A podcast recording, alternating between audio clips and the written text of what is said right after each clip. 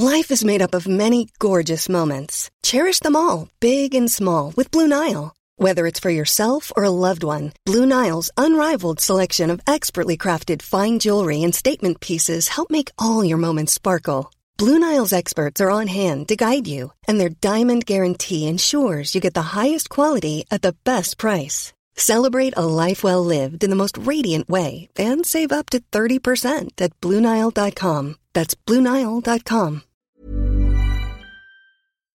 Thank you for downloading this podcast from The Redi Tlhabi Show on Talk Radio 702 and 567 Cape Talk.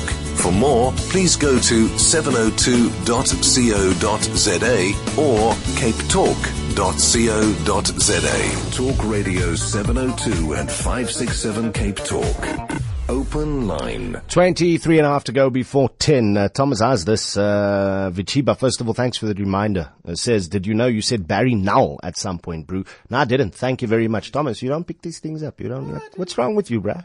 Do you only focus when Redi's on the show? I don't like that. Levi Makwala, though, on Twitter says, is Udo going to do the 11 o'clock show with Dr. Eve? As if I can't have a discussion about sex. Yeah. Yes, I am. Levi Makwala.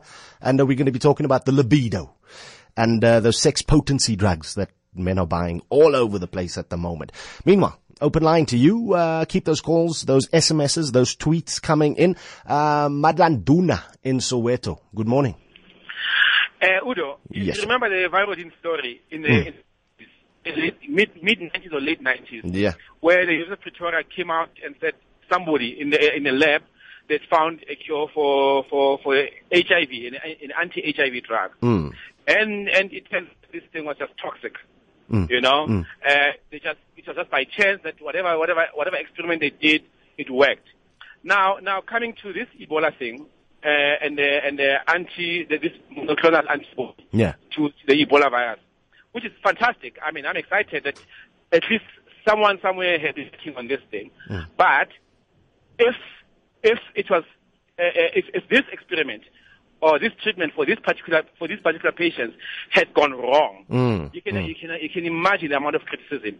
In the story of the Virodene, the Minister of Health actually went out to Pretoria. It was a big excitement that you know we found we found you know the the the, the, the, the you know the, the, the right thing. Mm. But but but if it doesn't work out, it becomes a problem. So so so following ethics protects us, you know, from such things, Mm. from such mishaps. Mm. And, and and I'm sure in the case of these two patients who were given the the, the monoclonal antibody for the Ebola, those those were those were followed uh, to the core. All right, uh, Madlanduna and Soweto. I don't know if they were followed to the core, but we, we had uh, Dr. Evian earlier saying, or was it uh, the prof who was saying that in the instance of the doctor, he would have been in a good position to have made that call for himself. But I think there's been agreement that uh, countries can't decide on behalf of the people who've been uh, infected to be using an experimental drug that up until this point has only been tested on primates. Russell in Lenasia, good morning. Good morning, Udo. Uh, if I have a 99% chance of dying, and uh, I'm sure that I'm going to do that, then if there is a cure available or some sort of test uh, that, that that can be performed on me, I would definitely go for it. It is only survival. And yes, like your previous speaker said, if it didn't work out and uh, there would have been a catastrophe and the world would have criticized, but that is the odds that we have when we are in a survival kind of mode. Mm, mm. Russell It just like that. yeah, I got you. I got you. Thanks so much for that call. Staying in Lenasia, is it Sirosa? Hi, Udo. Yes, ma'am. Good morning. Good morning. Uh, I'm a little bit nervous. I haven't spoken on the radio just talk to me. Don't worry about the other people. Just talk to me. I'd actually, I'd actually just like to um, correct a lady that called just now about all the Christian people being evicted from um, Iraq by ISIS. It's not just Christian people that are being uh, evicted, uh, Muslim minorities as well. Uh, she should just be aware of that, and I'd like to make the people aware of that out there as well. Okay. Got All you. Thank, Thank you very you. much. See, no, no need for nerves. Ne? Thanks very much. Thank, thanks so much for the call. Fantastic. Right. 20 minutes to go before 10. Folks, your calls en masse for The Naked Scientist. 011 883 0702 Cape Town. 021 446 0567. The man is available and ready to field your calls on anything. That's how great he is. Call us right now. Talk Radio 702 and 567 Cape Talk. The Naked Scientist. And it's brought to you by Grolsch Premium Lager. Hey, my favorite beer, man. Grolsch. Choose interesting. Not for sale to persons under the age of 18. And I love that sweet gap. So, Chris Smith is in Auckland, New Zealand. Hello, Chris. Hello. Uh, what takes you to uh, that side of the world? Oh, and a couple of aeroplanes.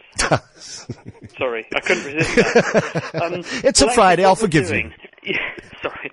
It, no, it's normally in the hospital when I have a patient who comes in and you say to them, "So, how, what brought you into hospital?" In, i intending to elicit a kind of history of whatever was wrong with Yeah, them. They, yeah. they normally the jokers say an ambulance, uh, prompting me to turn the joke around on you. Sorry about that. no, what's actually happening? Um, I've got this visiting professorship at Murdoch University in Western Australia. And we also help uh, some guys at Radio New Zealand to make one of their programs each week or so on, on science. And when they found out I was going to pop over to go to Western Australia, the guys here in New Zealand said, why don't you come over and we'll do some bits and pieces. So en route to Australia, I've popped in here and we're actually going to do two shows from here. We're going to do sort of live shows on stage at the University of Auckland and also one down in Wellington one of the other cities here.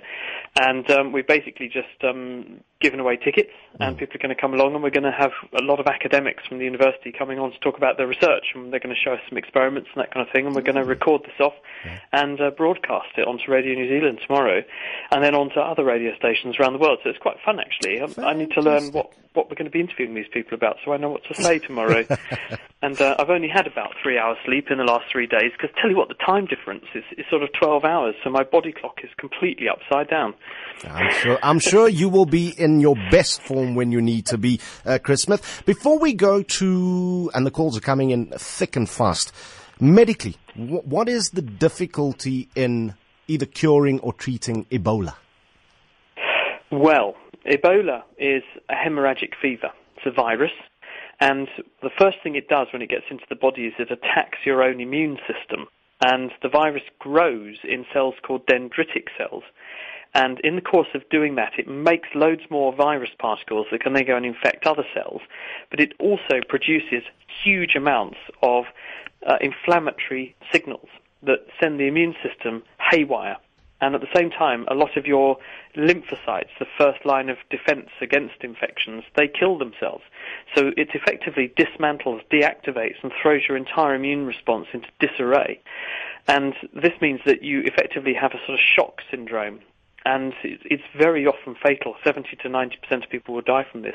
There is no active treatment we can give that's that's effective against the virus at the moment. People are trying some drugs. They've got some experimental chemicals, but there's nothing actually on the market or in the clinic yet.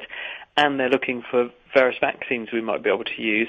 Um, there's some in development again, but there's nothing that's actually approved for human use yet. So the only thing we can do for Ebola victims is to give them supportive management. We prop up the function of their organs, which are being uh, damaged by this shock state of the body being in an infl- inflammatory overdrive, and try to keep things going while the person then effectively recovers themselves. All right. The Naked Scientist with you until 10 o'clock this morning. Let's get to all your calls. Talk Radio Talk radio 702 and 567 Cape Talk. The Naked Scientist. Mo and Wynberg, good morning. Hi, Chris. Um, I'm wanting to know if one falls asleep night after night after night with the radio playing above your head, what effect this would have on the brain, given that at night quite a lot of um, difficult, um, violent issues uh, are, are sometimes often discussed. If one sleeps with the radio on, you know, every night, falls asleep with the radio on every night, what effect this could have on the brain or on the mind or on whatever. Hello, Mo. Well, I think it's going to vary from person to person because some people need that chronic background noise in order to feel normal and feel relaxed because at the end of the day, in order to fall asleep, you have to feel tired and relaxed. And if you've got a problem with not feeling tired and relaxed, you won't fall asleep. Yeah. Some people lull themselves off into a sense of, of relaxation uh, by listening to the radio. And it's quite funny because a lot of people write to me and they say, hey, I listen to The Naked Scientist and I can fall asleep to your program. And we say, oi, what are you talking about? You know, and they're actually meaning that in a nice way in the sense Yes. they're saying, I listen to this in a, as a way to relax myself into a quiet contemplative state before I drift off into the land of Nod. Yeah. Others, like me, uh, really struggle. I, I I am a very light sleeper and any kind of noise, I, I really struggle to get to sleep with that. So I think it will vary from person to person. If you're the kind of person that needs to have a bit of noise or some kind of gentle stimulation to actually make yourself feel relaxed and tired, then it, it's unlikely to do you any harm whatsoever, and it'll do you more harm if you haven't got that sort of environment, so you, you feel rested when you wake up the next day. I, I think there's there's limited evidence that your brain is attending to this material being presented to it in a meaningful way. So I don't think you're going to damage or influence your thought processes because at the end of the day, when you go to sleep, your brain effectively isolates a lot of your senses from what's going on internally and uses the sleep time to process and consolidate memory and to throw away a lot of rubbish or disconnect bits of rubbish that it, it doesn't want from the day to refine your the way your brain is wired up so that when it boots itself back up the next day you're in a much more cognitively fit state you know you only have to look at someone who's deprived of sleep for a period of time like I now am to realize how deleterious it can be Yes. Okay. Thank you so Mo, much. and just before you go, uh, thanks Yeah. for listening all night, huh? Thank you. Bye-bye. Barry in Parkhurst, good morning. Hi, good morning. Chris, uh, I know it sounds like a stupid question, but how do marine mammals stay hydrated? Hello, Barry. Well, there's a number of ways that they do this, and the, the number one key thing to remember is that humans are also mammals, and we get a huge amount of the water that we need in a day just by burning sugar. Because when you take glucose, which is our body's common energy currency in, in the majority of our tissues, the formula for glucose is C6H12O6. And when you burn it with oxygen, which is 6O2, what you get is six molecules of CO2, a big wham of energy, and six molecules of water, six times H2O. And therefore, just by burning sugar, you make water in your body. So one big source of water in, in any kind of mammalian species is the metabolism of glucose. The other thing that they do is to have various ways of dealing with excess salt.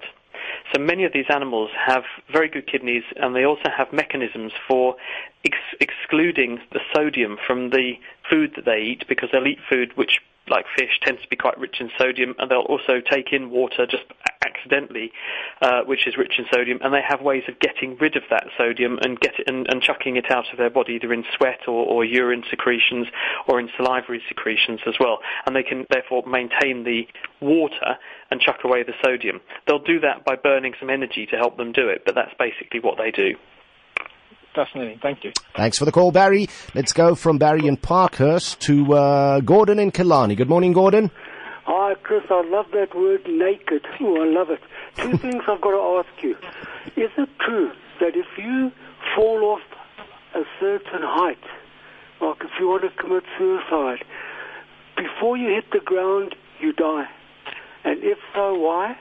And my second question is why, in the old days when we played sport, we didn't spit?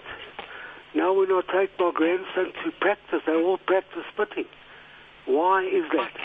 Gordon and Killarney, Hmm, two fascinating questions. questions. Yeah. Um, so the first one was about whether or not you're actually die, dead before you hit the ground after you fall from a certain height. I think the answer to that one is probably not, and we know that because we've got accounts from people who have dropped out of the sky, and they don't they don't lose consciousness. Some of them, unfortunately, remember right up until the moment when they slam into the ground. So that would be the first point. There's no reason for you to die.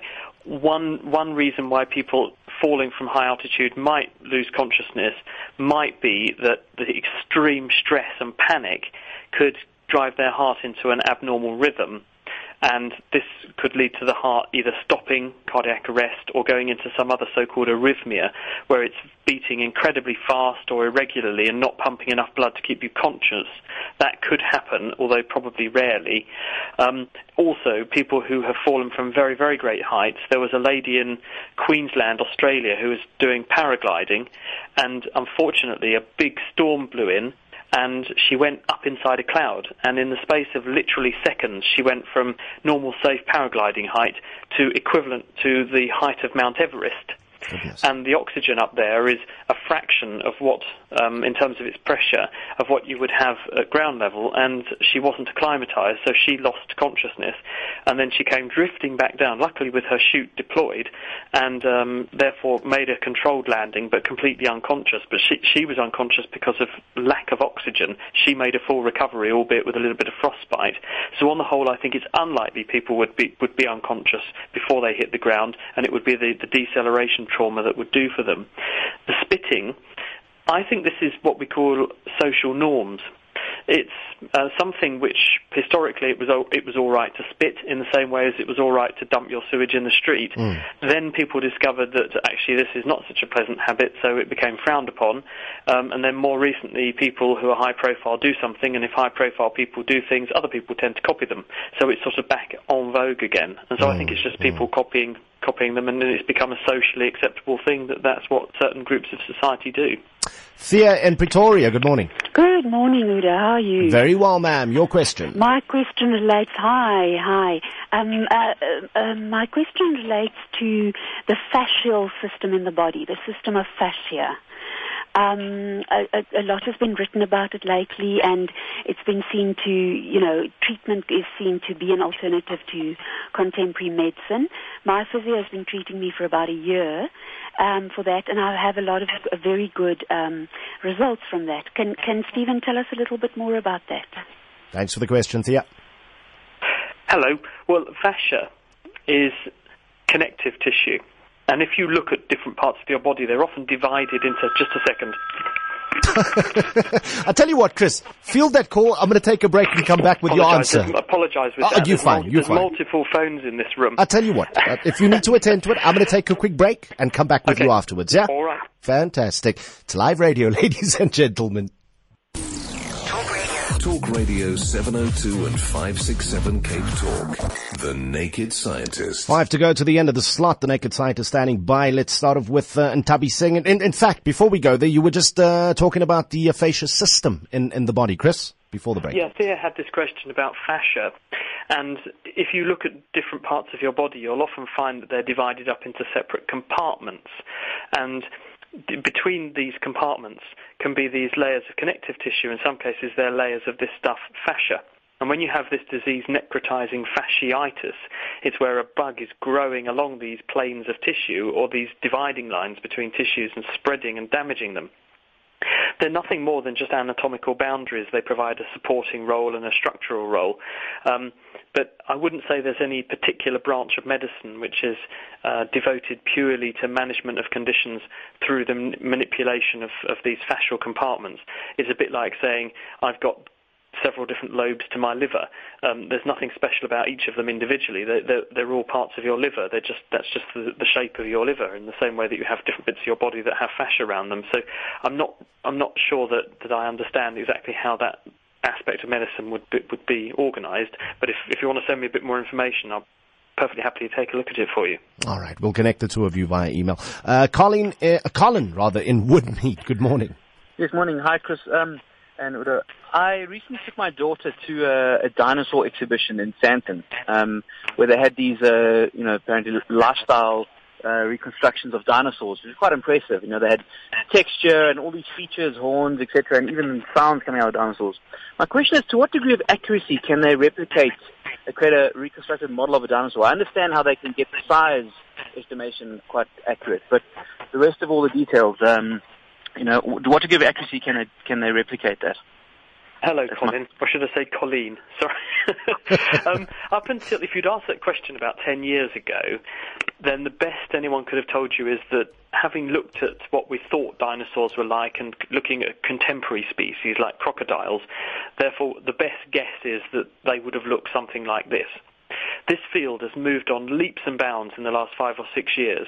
And this is because scientists have made a number of really important discoveries about fossils.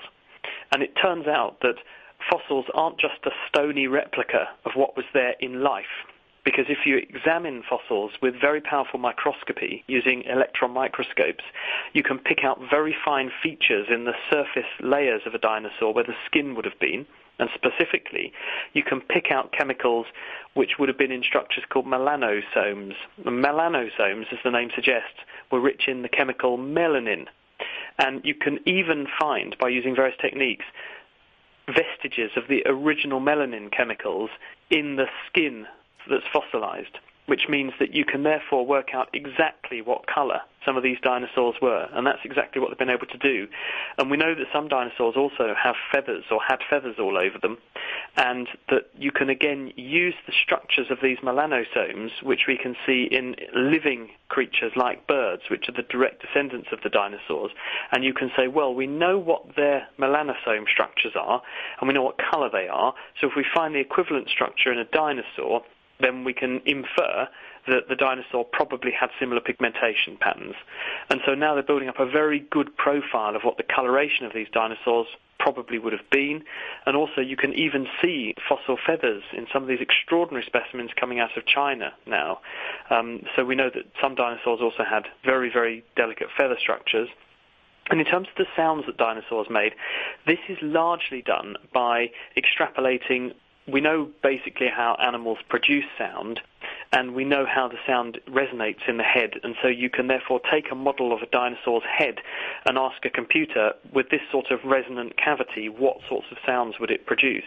And this means that you can then not just produce a, a picture of what the dinosaur would have looked like, you can also begin to get some kind of idea as to what it would have sounded like as well. Chris, thank you so much for this morning, and you'll be back with us in a week's time. Now, The Naked Scientist was brought to you by Grolsch Premium Lager. Grolsch, choose interesting, not for sale to persons under the age of 18.